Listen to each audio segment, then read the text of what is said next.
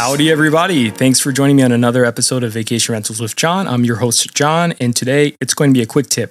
Do this today to rank higher on Airbnb. So, the search algorithm is always changing, and my job is to stay on top of all the updates and give you the lowdown on how to beat it. What I'm saying is, it's not science. Some of my tips are from my own personal experience because they happen to work well for me. And I cannot point to any literature from Airbnb that says, yes, this method works. I, I just don't have that for you.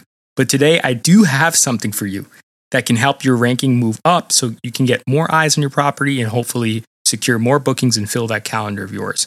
So, the first thing, change the last two photos in your listing every day. The second thing, change your pricing often, even by a dollar or two, or use third party dynamic pricing tools if their model works for your business. Now, the logic here is that Airbnb's algorithm, which is a system utilizing AI and other means, they will detect this activity and reindex your listing because of the update, hopefully pushing you higher in the rankings.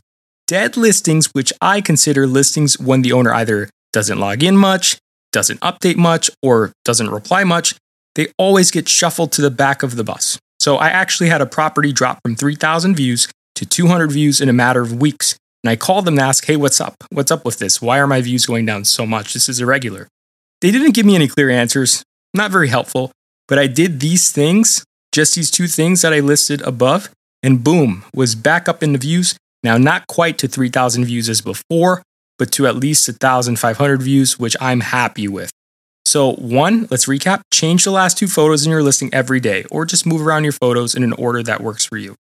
Two, change your pricing often, even by a couple dollars, or use third party dynamic pricing tools if their model works for you.